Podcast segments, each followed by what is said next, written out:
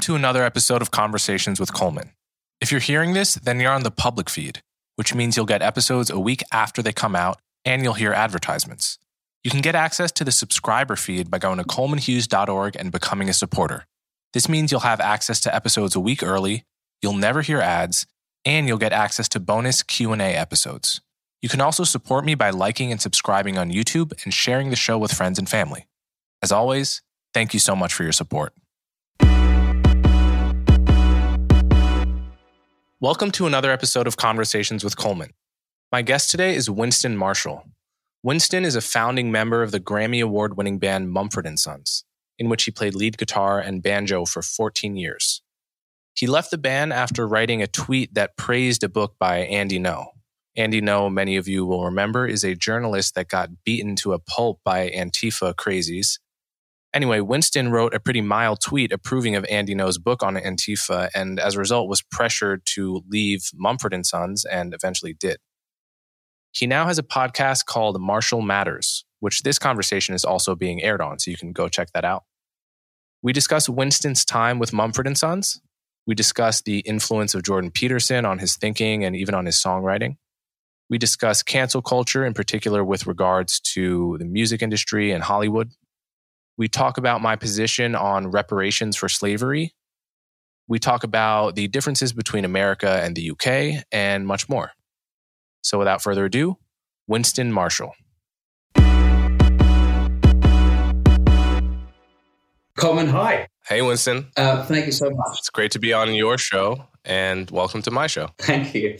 Um, yeah, I'm, I'm delighted to have you on. I've actually been a great admirer of yours for quite some time. And I think I told you this in person when we met in New York earlier this year, but I first came across your writing. Uh, I think it was the Quillette pieces you wrote uh, in 2018, and mm-hmm. uh, they were a voice. It was a voice when I was living in New York at the time, actually, and, and at the time everyone was talking about it was the race literature then was uh, uh, writers like Ta-Nehisi Coates and Patrisse Khan-Cullors. Mm-hmm. And I was reading all of that. And then I read your um, Quillette pieces and a lot of references to Thomas Sowell and a completely different type of thinking. Um, and then, to my surprise, discovered that you were a rapper and a, uh, I shouldn't perhaps have been su- uh, uh, surprised as, um, uh, you know, uh, you're obviously a very talented guy, but you went to Juilliard and, and you have this huge musical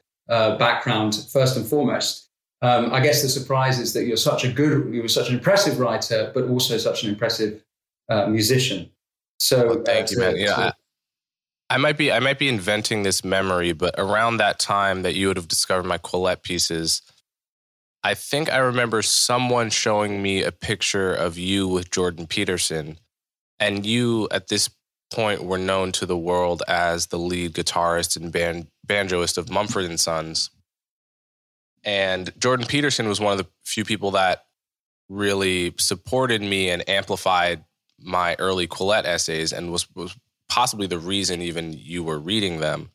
So I, I, could be inventing that memory, but I do have a faint glimmer of a memory of, of oh, this guitar player from Mumford and Sons took a picture with Jordan Peterson and people commenting. yeah, that, that, that's right. Yeah, um, he came to our studio in mid uh, 2018. We were making the record Delta, and we had lots of people in, and, and he was certainly someone that I discovered him through. I think a Sam Harris podcast mm-hmm. he did, and then he had this. There was one interview he did with Joe Rogan where he reconciled science and religion and metaphysic in a way that I'd never really heard before, and it, and it, and it really blew my mind. And actually, making that record, he was really influential, uh, particularly or certainly on me, and and the and and pushed me. And you know, he talks a lot about um, sort of the, the line between order and chaos. And from a musical point of view, there's there's so much to that in, in that you and not just in the music itself, and that you need to leap into chaos um, to find them to, to find the magic, but also in, in the songwriting process you need to put yourself in in in that place that is chaotic to uh, you know it, it, even if it's internal chaos to to really um, say the most important things or, or, write the most important songs to you. I know that sounds a bit grandiose, but it certainly had a, a big, uh, he his work had a big influence on me. And it, yeah, and it wasn't a, a, political influence for me. It was, it was more philosophical and, and right. yeah, in, that sense. Did you happen to see the Beatles documentary with of, uh, eight hours of, yeah, yeah, the eight hours of rehearsal footage? No, the Peter Jackson. Yeah, yeah. I mean, it's pretty interesting from from a songwriting perspective and also interpersonal dynamics of a band. I'm curious what you would think as someone that was in uh, an extremely productive, touring, famous band for what, 10 years? Yeah, 14, yeah. 14 years. What you would have, I mean, you, you should just watch it because there's clearly just a, a love affair between Paul and John the whole time and a, a kind of sidelining and condescension towards George Harrison. But the the net result of whatever their thing is just works out in the end. And it, it was very cool to get an inside look at a situation that that you've probably been in a lot, sort of composing with a band. I think for my audience, we should give a little history of your involvement with Mumford and Sons and the reasons you chose to left to leave the band in uh, was it 2021? That's right. So in March 2021, which was in the middle of lockdown, I don't know what, 12, I tweeted about a book. Now I'd been tweeting about books throughout my lockdown. It was one of sort of the themes of my social media. And the book I tweeted about was Andy Ngo's Unmasked, which is a documentation of far left extremism in the States. And somehow, and I do sort of feel like it was an act of God, it completely blew up. And before and just for people, just for people's recollection, when you talk about far left extremism, we're talking a lot about places like Portland and Seattle. Portland, where Andy Ngo has spent a lot of time and actually been assaulted by Antifa protesters who he is infamous to and, and hated by. So go ahead. Yeah, so and, and, and as you be more specific, it's not Antifa in history. It's not Antifa in 1930s London. It's not Antifa in 1960s Italy. It's Antifa specific today in America, and it's those. It's Portland, and it covers the BLM riots through 2020. And that book, uh, then that tweet rather, kind of miraculously blew up. It was a congratulatory tweet because uh, it just had just been published, and I didn't have that many followers, and it blew up. And before long, it was a kind of segment on Tucker Carlson and The View, and I then put out an apology for putting out the for the people who had been offended by the tweet. And after a few months of careful reflection, I decided that I couldn't, I hadn't anything to apologize for except for pulling the rest of the band into this hot button issue because um, Antifa and far left extremism, like trans stuff, like abortion stuff, is a very divisive issue. And uh, I, I want to just read the tweet for people too, so they have context. Congratulations at Mr. Andy Ngo. Finally had the time to read your important book. You're a brave man. And this is in a context where Andy had been very publicly beaten with scars all over his face. And I believe had to go to the hospital as a result of a beating that was started by Antifa. So to say he is brave is to say he's a journalist going into the line of fire of violent people who hate him and have assaulted, beaten him to a pulp before. Well, quite. And in the period after my apology, he, and this I think was in April or May 2021, he was beaten again. And when that, he was in Portland and there's, and there's video footage of that beating. And when I saw that, I decided I really, I was right. He was a brave guy in reporting on that stuff. There's a, a, lot of accusations thrown at him that he's far right, and I couldn't find any actual evidence of that. And so I came to the conclusion that for me to stand by my apology would be to stand by a lie. And mm-hmm. uh, I didn't want to be part of that lie. But at the same time, I didn't feel like it was fair on the band for them to suffer. And they would have suffered. For example, I was due to DJ at festival and I'd been pulled from that festival because someone else on the bill that they'd hoped to book had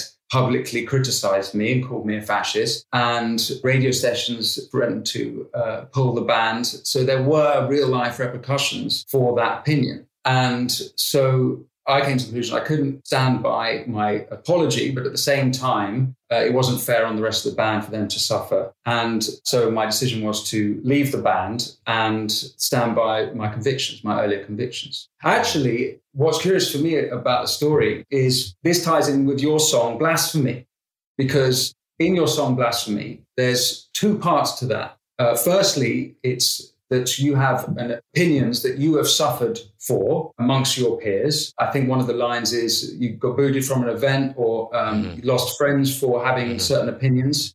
That's not that's not exactly the line, but it's something like that, right?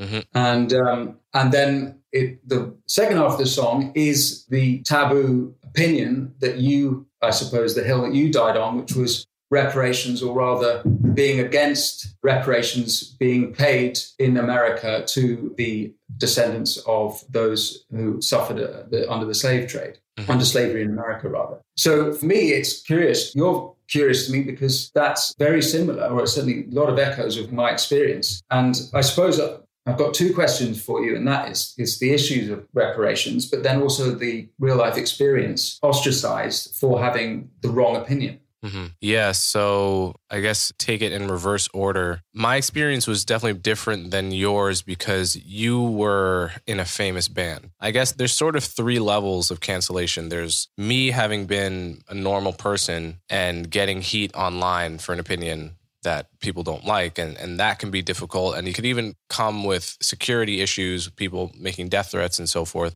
then there's to be in your range of fame that you were in where you're really that stratum is the red meat of cancellation because you're famous enough to really have a name and for, for people to pay attention to the fact that you've done a tweet, but you're not Kanye famous where you're uncancelable and you have total fuck you money and fuck you fame. Where when Kanye says, agree with it or not, when he says cancelable stuff, you can complain, but he's still Kanye. He's still going to drop an yes. album next month and everyone's going to listen to it. Yeah. So you were in this in between zone. Um, so I think that's probably the worst place to be in terms of the ability to express opinions about difficult subjects or controversial subjects. What's interesting to me is reparations is very polarizing in America. Uh, race issues are highly polarizing in general. So I really I stepped into an issue that I felt strongly about, but that I knew I had every reason to expect, based on my knowledge of American culture and my having lived here my whole life, that the people who hated my opinion were going to deeply hate it. So, in, in that sense,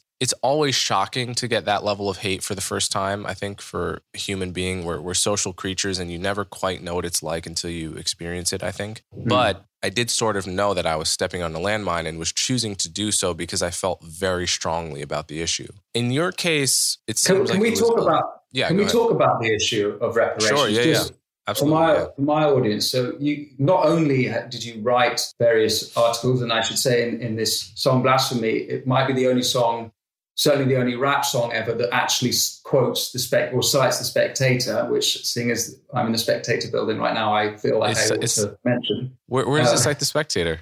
well in the introduction of the song there's a narrator saying he's written for Quillette and oh that's right that's right. That is right. I can't imagine um, there's another reference to the spectator it's a in pop culture um, that's right but so taking reparations as an issue not only were you writing mm-hmm in these magazines and papers, but you were you also went to the United States House Judiciary in June 2019 to argue Bill HR 40 uh, mm-hmm. to argue against reparations. So maybe yes. for my listeners, what's the story in America over reparations? What's the debate? And, and since 2019, what, how have things developed? So, my position, it's not exactly right to say it was against reparations, full stop, because I believe in paying reparations to living victims of any government sponsored atrocity, right? Living victims of, of the Holocaust, many got reparations. I support that. You know, so my position was actually that living victims of segregation and the Jim Crow system in the South, which we all now view as one of the great moral stains of our history. Someone like my, my grandparents, for instance, grew up under segregation in DC. It would make perfect sense to pay them reparations for having grown up in an apartheid system that we now look back on with horror. To give someone like me reparations for being six generations removed from slaves, that makes no sense. And there's no precedent for that in the history of reparations. Like once you miss the victims themselves or their children, I'm unaware of any serious precedent, much less a pattern of states finding the sixth great grandchild of someone and cutting them a check in order to atone for the suffering visited upon their great grandparent. And the truth is, I think the taboo truth is that the link between something awful that happens to me and that being vibration being felt by my great, great, great, great, great grandson that link is not at all clear. Causation and the way people's lives change in a single generation, there's no reason to believe actually that I am materially harmed. There's no way to know, I would say, that I'm materially harmed by the fact that my great, great, great, great, great, great grandparents were slaves. And that's in no way to minimize the enormous, enormous moral horror of slavery. It's just to say, I don't think that most black Americans are, you know, under the age of 40 under the age of 35 even. So that's the case i was really arguing against. And i guess just what going go ahead. what's the if you were to strongman the position for reparations mm-hmm. how would you articulate that Okay, well, the, if I were to steelman the position in favor of reparations, I would say, well, in the first place, we've paid reparations many times before to many other groups, Japanese Americans, obviously Holocaust survivors, and the sum of crimes against Black Americans from slavery and Jim Crow have created a circumstance where Black Americans, on the whole, are less wealthy than they would have been had they not experienced those government sponsored crimes, essentially. So it is up to the government to restore Black Americans to where they would be, but for slavery, but for Jim Crow. And reparations is the way to do that. So actually, where there's where you would probably, it sounds like you'd agree is that there are communities in America who are the descendants of slaves who remain, and those communities remain poor communities. And that where they are economically is partly because of the, their history. And so that's a problem that America needs to deal with, generally speaking. And I imagine you would agree that yes, whoever it is who's suffering left behind, there should be perhaps, or maybe you wouldn't, but maybe there should be government action, but it shouldn't be in the form of reparations. I actually would not agree with the first statement. So, I the problem of intergenerational poverty in America, I view as a very complicated and independent problem. I don't think that you can say slavery and Jim Crow are the reason why there are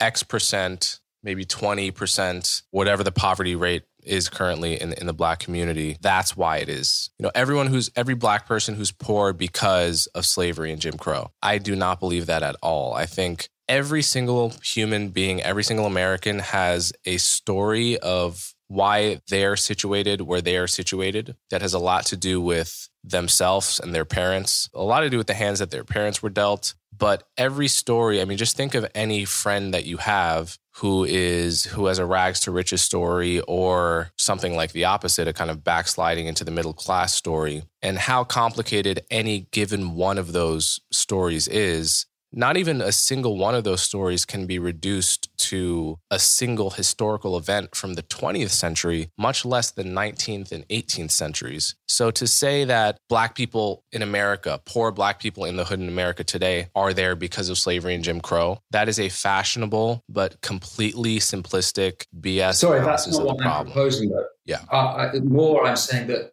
it's one of the reasons might be that historically they come from that horrible background. That I'm not saying it's the only reason, but it might be one of the one of let's say a hundred reasons why. Oh, sure, yeah, no, I mean, totally, I would totally grant that. Mm. Yeah, I mean, I sort of with you. Uh, my grandmother was a Holocaust survivor, and the idea that I would get reparations for what her family um, went through is doesn't seem quite right to me. But I agree with you in, uh, in that I think it was in the early 50s that Germany paid Israel reparations. And actually, only last year, I think it was in March 2001, the, the Iraqi government initiated the Yazidi survivor law, where female and children survivors of the ISIS atrocities in northern Iraq were, Iraq were paid reparations or are being paid reparations as a framework for them to be paid reparations for the suffering. Mm-hmm. But that ties in with your argument very much that they are the direct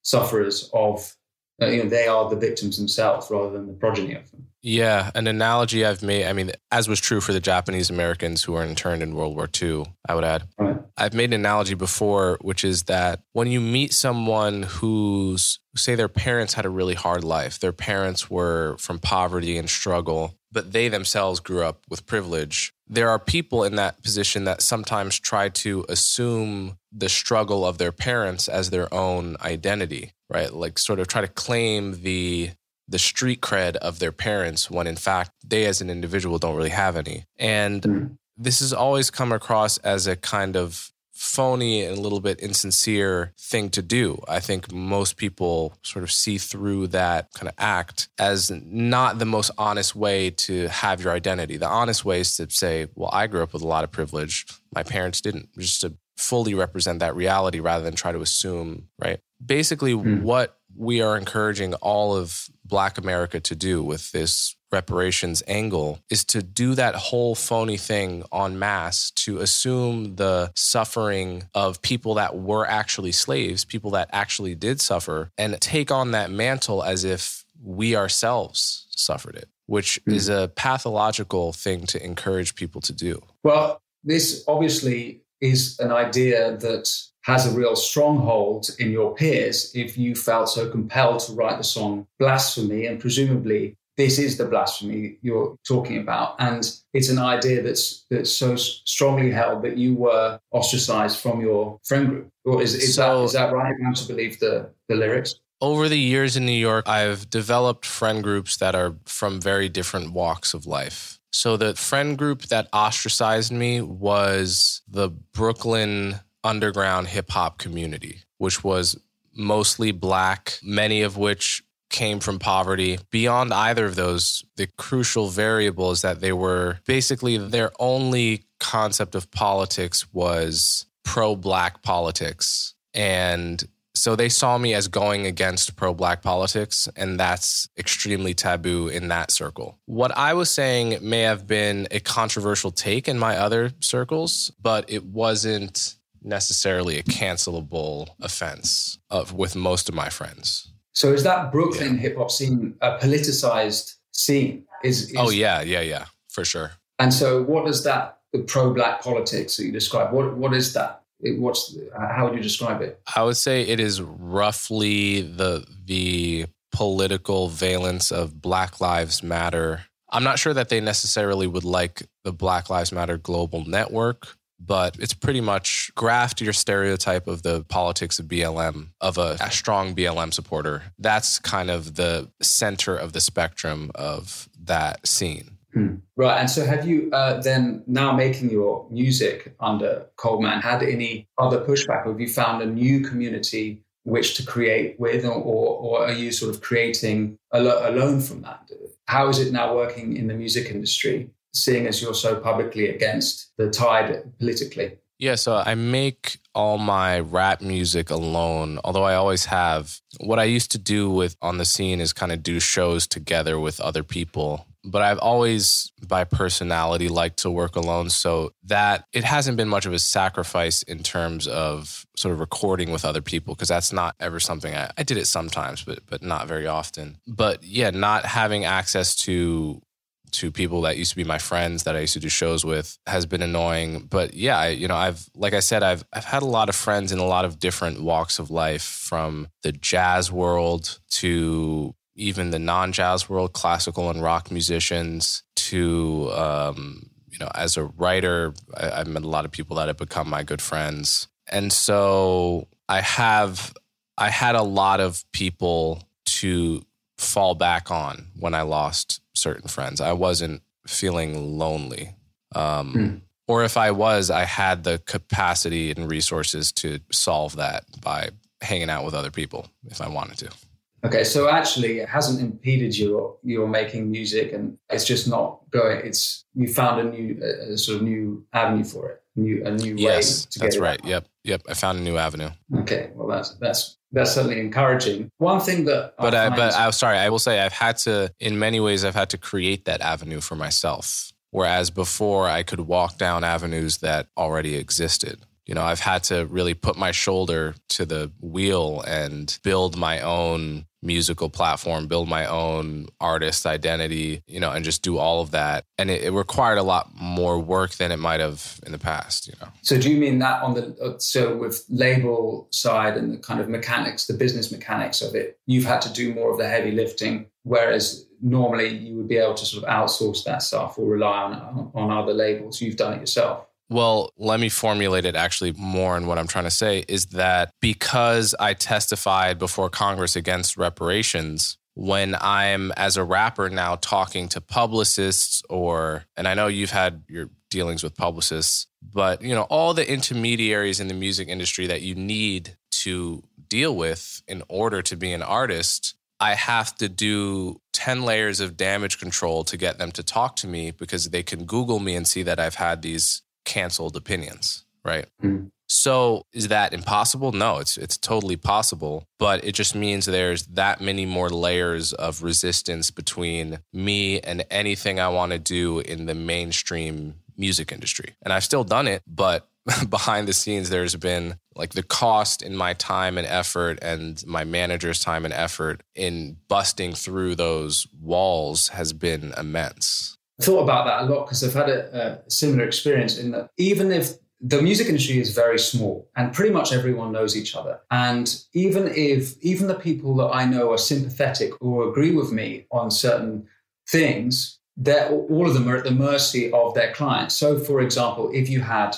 a publicist or a, a manager and then you went on their roster, they might be fine with it. They might not have a personal problem with your opinions and be happy to take you on. But in hiring other clients or their existing clients might see you on the roster and be, oh, why is that person on the roster? They're problematic, they're controversial, I can't work with you. And even if they don't do that, the fear that they might do that will, will be a wall for people to work with, let's say you or me, I imagine. That's one of my theories, I think. No, I think that makes a lot of sense. And um, well, this is something I wanted to ask you which is I've noticed that sometimes the fear of cancellation is outsized to the reality. And that's that's actually a feature, not a bug. That's how it works.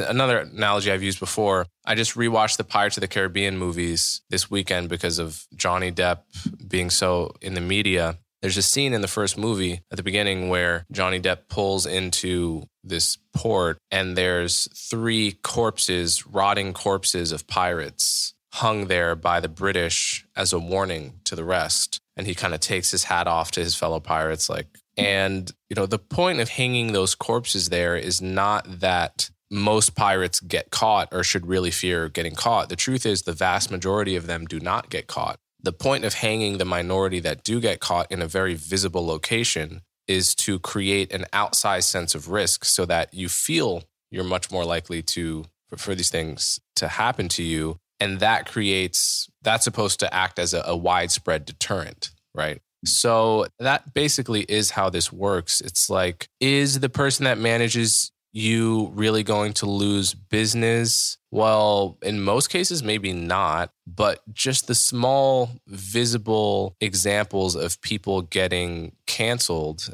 are like they act like rotting corpses for the rest of the world to see and to run from even if the likelihood of it happening is quite low. I think that's a superb analogy. And I think you're absolutely right. And I think the people who are hanging the corpses realize how effective it is. And that's why they're being so successful now mm-hmm. in various ideologies.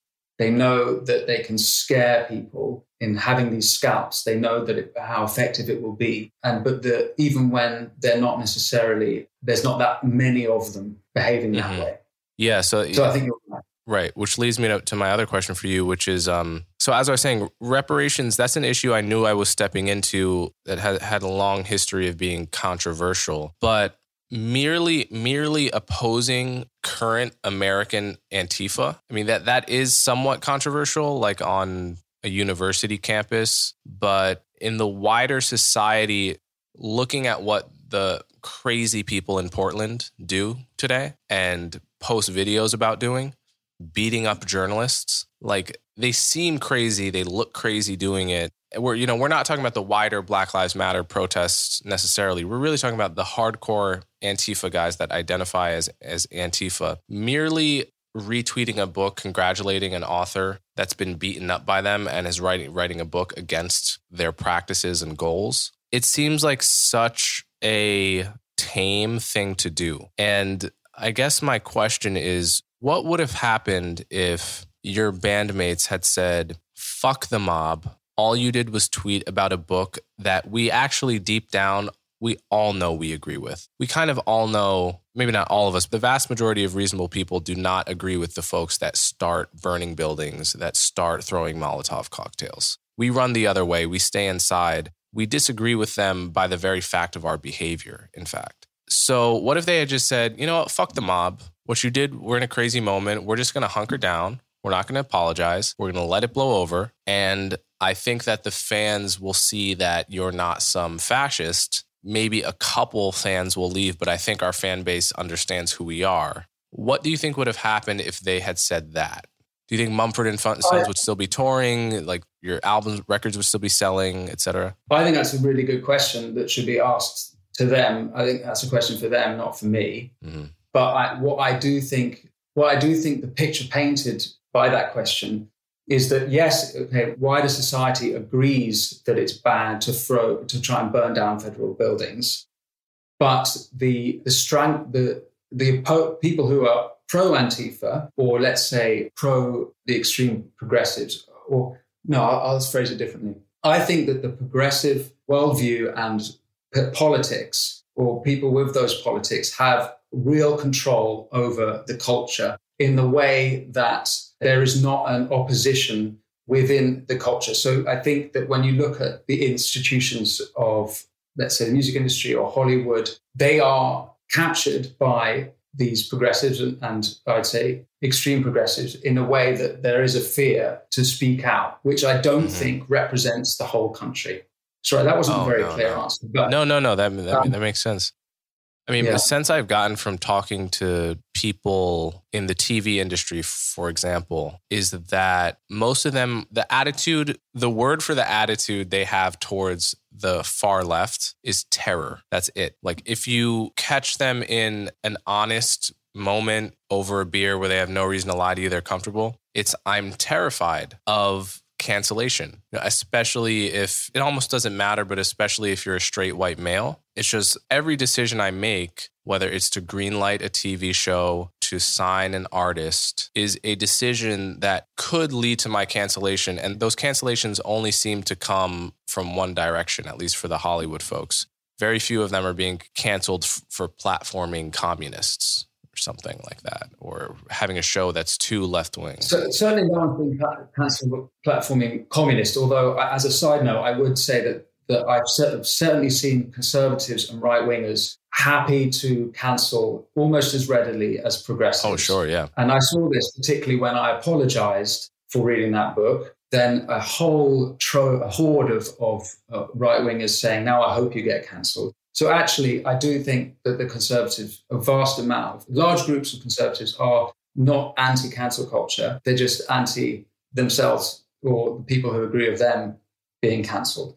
Yes. Uh, they are, they are, that's a really important distinction to make. They're not anti cancel culture in, in principle. Many of them, the nasty online ones, especially, they don't like the fact that the culture is more controlled by the left and therefore they're not really able to cancel people to the extent the left is able to cancel people because they control most of the culturally powerful institutions. Yeah. Then, as to examples of people, let's say you mentioned people working in TV who are nervous to green light whatever show it is, or I think that they are right to be scared. Now, the difference in my position is that I've made money and I'm a big boy. I can, I'll be all right. But uh, if you uh, don't have a huge amount of savings and you've got a mortgage and you've got to support a family, the idea of actually losing all that mm-hmm. and the world in which you support that, that needs the income and your uh, your job it's not just losing a job you you lose a lot and so uh, totally understandable why those such people would be um, mm-hmm. nervous or scared totally I never want to imply or certainly ever call anyone a coward for not speaking out because everyone is differently placed to deal with the consequences of speaking out. You might have a family, exactly. you might have no safety net. And so, a lot of people that want to speak out against an absurd restriction on common sense arguments and ideas will end up listening to podcasts like mine or yours and supporting them as a way of doing their part when they can't actually afford to say what they think at their job or mm. worse among their friends. That's that's the scariest part is if you can't say what your thoughts are around the people that you're choosing to be around because you like each other so much. That's what friends are. It's like if you can't talk to them, then we're sort of doomed. And I remember as well uh, issuing my apology, a lot of political pundits saying, never apologize, you shouldn't have apologized. And I mm. got a bit annoyed at that uh, because. Mm I wanted to say, you don't fucking know what pressure I'm under here. Mm. And so, and I, have recently seen, interestingly, there's a, an English singer called Sam Fender who's in his mid 20s and he's uh, from Newcastle. He's a young Geordie lad. He's playing arenas here, makes great music. It's kind of Springsteen And last week, he was photographed in the pub with Johnny Depp and Jeff Beck in Newcastle because uh, Johnny Depp's uh, on a tour of the UK as, I guess, a celebration tour and he posted on Instagram uh, with a couple of heroes in the pub, something like that. And a couple of days later, issued an apology. I'm so sorry for calling him a hero, essentially throwing Depp under the bus. And now, although I think that's a bit, uh, it strikes me as a, a bit unfair on Depp in that scenario. At the same time, I don't know what pressure Fender is under um, behind the scenes. And and so I, I wouldn't criticize him necessarily, or you know, I go, I accept the fact that I don't know the whole story. But as you to know, the, wait, uh, the, I'm just talking about this apologizing thing. Yeah, I, I've encountered this never apologize idea, mostly from the right, which I also think it's wrong. I think the right attitude is to apologize if and only if you actually feel, if and only if your considered self thinks you did something wrong the part of yourself that reflects and has time to think, if that part of you believes you've done something wrong, that is exactly when you should apologize. If you have the freedom to act in a principled way, if you're thinking about your business tanking and you just have to make practical calculations, that's another matter. But you should apologize when you mean it. And if you believe you did nothing wrong, then you should not apologize. The only counter to that, and it's a small, it's a small nuance, is that if you're at a dinner table, say, and you say something that you don't think is offensive, but you look around and you see someone aghast and you and you know that they're offended, you might say, "Oh, I'm so sorry. Have I offended you? Tell me, you know, what, what have I said? You know, you would start by apologizing. I'm so sorry. I didn't mean to offend you. What's mm-hmm, offensive?" Mm-hmm, mm-hmm.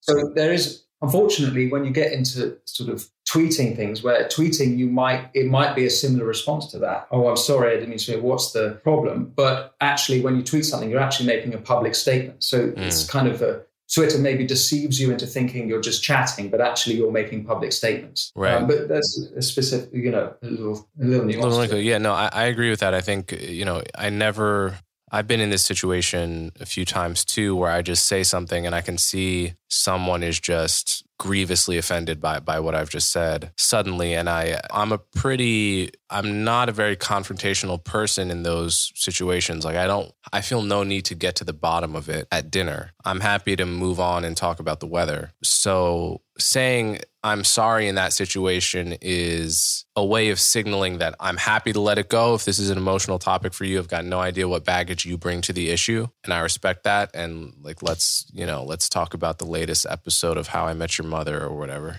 um, so, but, but that, that's actually not the same meaning as I apologize for. Because a real apology, to me, it, it only counts if you describe exactly why you were wrong Like, this is what I did that was wrong. And I did it because of this shitty, selfish reason. And there was no excuse for it. That's really, that's a full apology, is like a description of what you did wrong, why you did it, and why there's no excuse for it, and why it's nobody's fault but your own. That's really a full throated apology. A quick I'm sorry can just be a way of signaling that I'm happy to move on to a more congenial topic. Yeah, no, I agree with that. One thing that I think makes you stand out, particularly amongst the counterculture, uh, so to speak, it seems to me that the counterculture doesn't have much of a culture, and and it's rather just a lot of criticisms of the excesses of progressive thought mm. and progressive culture, uh, as we've discussed already, dominates in Hollywood, music, perhaps TV, you know, Netflix. Well, actually, Netflix did not kowtow to the anti-Chappelle or Gervais critics, so maybe it's not so bad there anymore. But um, it seems to me, uh, and I, I, was just read uh, Douglas Murray's latest books, which actually curiously relates to your song Blasphemy, not only because it has a chapter on reparations or against reparations, but he also talks about Tony Timpa, I think is the, is the name of the white guy in America who was killed in a similar way to George Floyd, and, and you mm-hmm. refer to him in, in Blasphemy. But um, the thing about Douglas's book is that he criticizes progressives, but his answer, it's which he touches on a little bit, is to celebrate the great things about the West, the Western canon, Western literature and art and architecture. But, but it's only a small um, part of the book. And where you're different is that you are actually creating a culture. You are making music and you're not just writing and criticizing, you're actually offering something new. And struck me, uh, there's a guy called Andrew Doyle. I'm not sure if you're familiar with this um, yeah, guy, but I, he's the funny guy that does the parody character, right? He's the man behind Titania McGrath. Um, yes, which is I, have met him actually. You met him, yeah, and he um, is a very prolific writer. He's written a book on free speech. I interviewed him on this uh, podcast, on my podcast. And he has a show uh, called Free Speech Nation. He writes regularly. And I bumped into him the other day, curiously on holiday, and I learned that he was a playwright first and foremost. And he asked me the question. Well, firstly, I, I was like, how did I not know he was a playwright? And because he's so consumed by, you know, criticizing or commentating on the culture wars or politics. And never occurred to me that he was, I never knew that he he was a playwright. And he asked me that, you know, Winston, you're doing, you said something like you're, you know, you're commentating on this stuff, you're writing, you're criticizing politics, but what art are you making? And mm. what do you really want to be doing? It's a great question because there's so much energy going into criticizing mm. progressive excesses, let's say, or, or the other side. But the counterculture doesn't seem to have much of a substantial culture. And yet you you are one of the few people actually putting the effort into creating one. Yeah, I remember one time I was at a museum many years ago reading the descriptions of every piece of artwork. And these were new commissioned pieces of art at some museum in New York. And almost every description of the new piece would include the language and philosophy of intersectional feminism in some way. The philosophy of intersectionality or critical race theory, and words like anti capitalist would get thrown around in other words, the justification for the art, there was a philosophy behind that art, and it was all the same philosophy. It was all one I was familiar with from the halls of Columbia University in Barnard, where I was a student. And I thought to myself, well, isn't it strange that all of the art in this museum has the same philosophy? Shouldn't you expect that there would just be one painting that was a pro capitalist painting or something like that? Like even one artist that just kind of had the opposite philosophy and did a doodle at least. And um, you know, I started thinking about that, and this gets to exactly what you're talking about. The question is sort of where is the conservative art? Where is the conservative music? There's actually a hilarious clip from Family Guy where it's it's almost like it's not quite a cutaway, but it's sort of like Peter Griffin talks to the camera about how, you know, why every Hollywood movie has a sort of vaguely liberal or left wing punchline Like something like how many movies have been written about like the old guy stuck in his ways that like gets his mind opened to you know new people or new race it becomes a little less racist or a little less homophobic or whatever? Like where are the hollywood movies where the punchline of the movie has a kind of conservative lesson a nugget of wisdom that a Douglas Murray or Roger Scruton would write about about saying, you know, valuing traditions, not throwing away traditions too soon, or any of the other kind of nuggets of wisdom that that conservatives tend to focus on.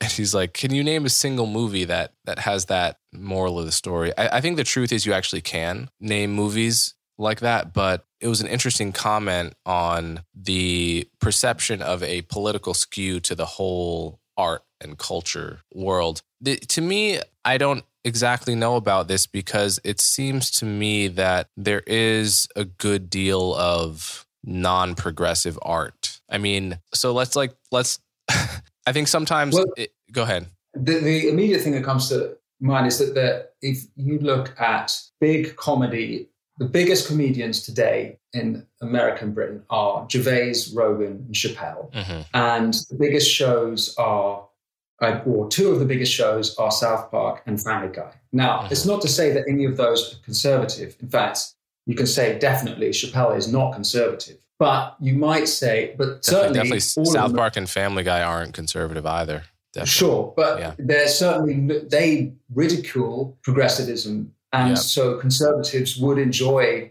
and do enjoy those shows totally. and, and, and, those stand ups. So mm-hmm. it's weird to think of any art as being conservative art or even progressive right. art specifically, right. although that does exist. And like there are bands that are explicitly communist that have communist messaging. Mm-hmm. And um, so you can have that does sort of exist, but lower down, apart from apart from those big stars, there is, it's people are very quiet about their politics if they're also yeah. creating art. There's also yeah. artists. Sorry. And I think some, sometimes the contradictions are so huge in front of us that we never talk about it. So, for example, progressives would see themselves as as broadly supportive of hip hop as a black art form. Kendrick Lamar got the Pulitzer Prize. I think well deserved. I think his new album is genius and he, he's incredible. But broadly speaking, there's nowhere you will, you will find more misogynistic lyrics than in hip hop and in mainstream hip hop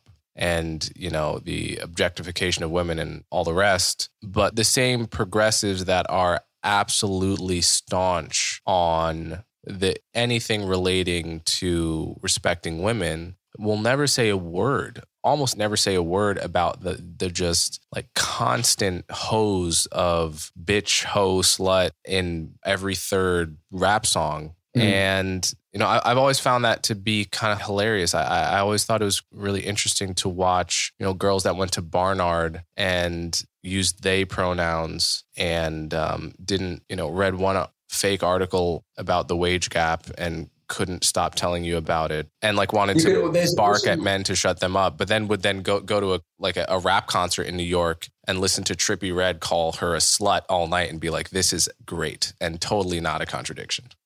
there's, a, there's a curiously in, in hip hop culture, American hip hop culture, there's a, a history of celebrating rags to riches and celebrating wealth and money and glamour. And mm-hmm. you you know, it doesn't take much to think of a, a hip hop video with a bouncing car and, uh, and a bouncing ass. And, and so oddly, th- those are conservative ideas, um, and you know about free market and working and, and, working, you know, earning your money in, in a way that's a conservative opinion. That you don't hear rap songs about state like let's have the state, you know, do more this and let's have uh, the state control healthcare or something like that. I'm not sure. I can think of them as quickly. Right. So in a sense, you could say hip hop has a kind of conservative tradition to it. Oh, totally. You and I wouldn't be the first to make that point that where in American culture are you going to find the most resounding defense of owning a gun, being ready to use it, making lots of money in a capitalist system, and being kind of retrograde in your attitude to women? Not from Fox News, from mainstream hip hop. yeah. Can I ask you about your um, your book? I understand that you're writing, and that when we last spoke, you told me that it's called Racialized. I'm not sure how much you've gone public with it, but we can obviously cut this if you haven't. Uh, if it's not time to talk about it. Yeah, it may, um, may not be time to talk about the title. You can talk about the okay. the content I guess, because the title is something that can be reworked and negotiated with the powers that be. But mm-hmm. but yeah, I mean, b- basically, I'm trying to I'm trying to write a defense of the concept of colorblindness. Colorblindness is a dirty word. Now, if you Google colorblindness, race, Google those two words so that you don't get articles about people that can't see colors, literally, you know, lack cones and rods in their eyes. You'll get, I mean, at least I got in my Google filter 10 straight articles on why colorblindness is the wrong approach to race. And really, the, the people that advocated that decades ago were wrongheaded and naive. And what we have to do now is really focus on seeing race, seeing me as, for instance, a black person and, and you as a white person and the way to a healthy equilibrium on race is to crank up the dial on our racial identities and, and how much we care about what race we are.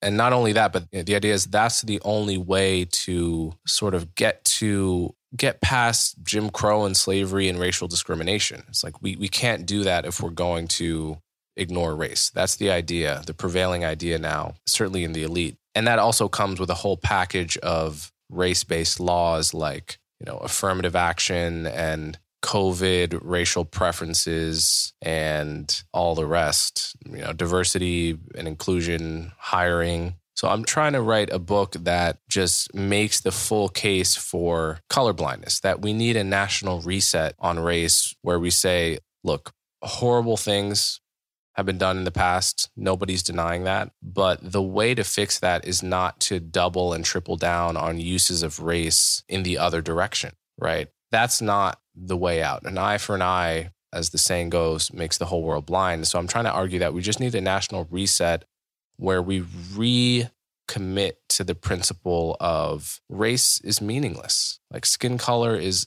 is an absurd way to an, absurd variable to form your identity around. It's an absurd reason to ever feel divided from anyone else. It's absolutely stupid and meaningless. And all of the quotes and sentiments that have now become cliche from Martin Luther King and the civil rights movement, they are cliche precisely because they are so true. And we risk sort of repeating those mantras and cliches to the point where we actually don't hear them anymore and don't use them as our guiding lights in our public policy and in our relationships with other people. Yeah. So palpable for any English person to go to America. Uh, and, and it's always sort of been like this, even before the escalation in the culture wars, I guess, from 2015. But in America, it's so people are defined by their race, even if it's not. It's it's talked about so much more than in Britain, where until recently, again, and, and certainly since George Floyd, uh, b- before that, race was it wasn't such a spoken about thing, and and and the racialization of of Britain is or to see everything through the lens of race is, is seems so regressive, and it's been quite shocking to see us adopt those that what I see as a kind of American mindset. Do you think it's got Sorry. Okay, it slight, slightly irks me when people say that, only because, especially people from European countries, where you've had a history where your ethnic groups and ethnic divisions have been purposely bounded by borders, and slaves and colonies were kept overseas. You know, for, for where there was where in America the challenge we faced was that when slavery ended, the slaves were living right next to the masters.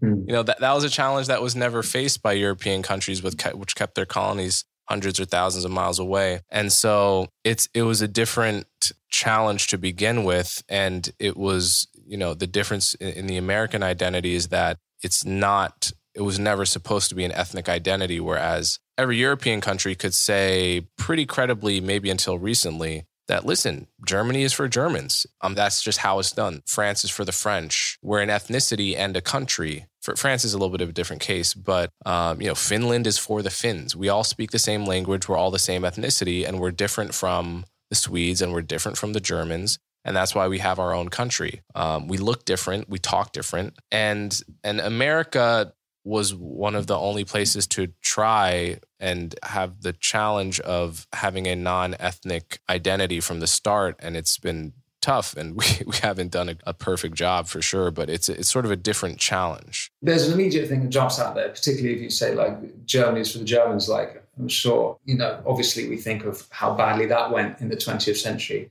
But in America, it's not just the slaves and masters, or even all the whites, different disparate ethnic groups be they Italians or Germans or Irish, or then there's the Asians. They're all it's a it's a nation of different ethnicity. So I, I totally understand that you had uh, America had completely different problem set of problems to start with. But I, I'm not sure in Europe the idea of it. I mean, yeah, you're right. I guess that ethnic groups are sort of initially by accident, but even then, when when those groups when nations evolved, ethnicity wasn't even necessarily things that people were thinking about. It was sort of an accident was inside the point. Right. I mean, uh, you, you could argue though that it was it was masked by the construct of nations. Like what what is a nation in Europe but ethnic group that's fought on a particular piece of land and fought for certain borders, right? Yeah, but even in Britain, Britain's not. Uh, there's so many different ethnicities over the thousand years that Britain has existed that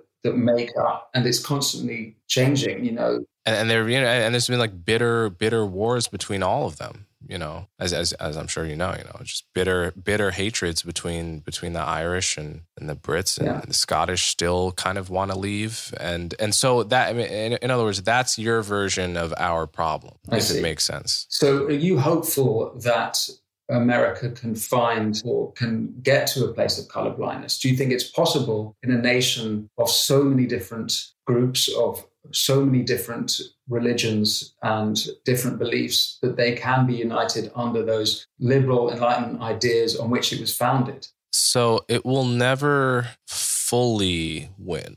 I, I, don't expect my principles to ever fully win out. What I do think is possible is for us to do much better than we've been doing. And for a critical mass among people with power, people in the elite who let's face it, are more the ones that are going to be reading a book of this sort to begin with, and who who are more of the ones that are creating this problem.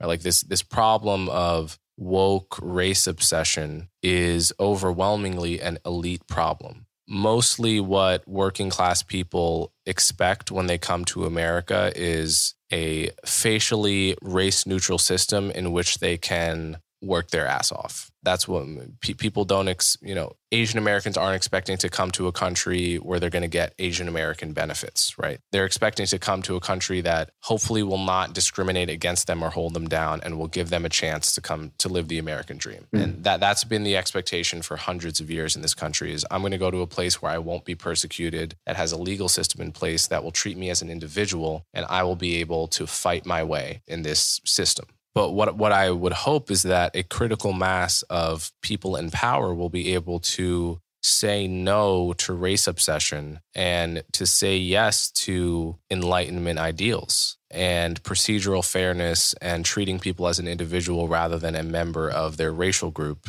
And the more people do that, the more we are steering our ship through the storm in a way that will allow it to survive and will minimize interracial, interethnic conflict. So, I so to answer your question, no, we're, we're never going to be perfect or anything close to it. But I view what I'm advocating for as someone who's kin to someone who's advocating for peace rather than violence. Mm. You never actually expect to zero out the violence, but at the very least, you want to know that you're going in the right direction right? And what I fear we've lost is that no one even talks anymore about the desire to be a colorblind nation. In the 70s and 80s and 90s, you had people like Thurgood Marshall. You even had radicals like the Black Power movement in the 60s. When they wrote their manifesto for the movement, they said, yeah, eventually we would like to become colorblind, but on the way there, we're going to have to do a lot of racial reckoning and seeing race, right? Now you don't even hear that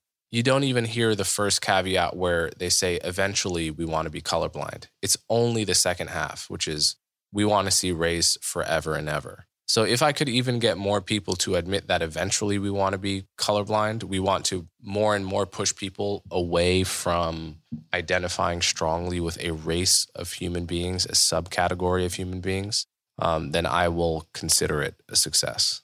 Well, I fully support you in that. um, Coleman, thank you so much for uh, speaking uh, with me. And, Absolutely, um, Winston. Thank you so much for coming on my show as well.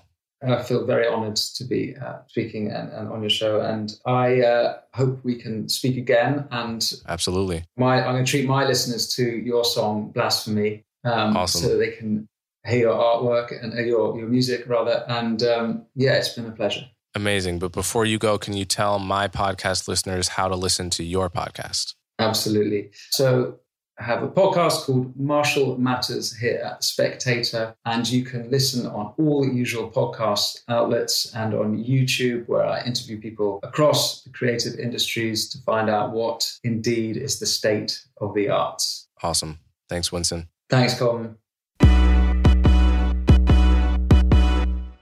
If you appreciate the work I do, the best ways to support me are to subscribe directly through my website, colemanhughes.org and to subscribe to my YouTube channel so you'll never miss my new content.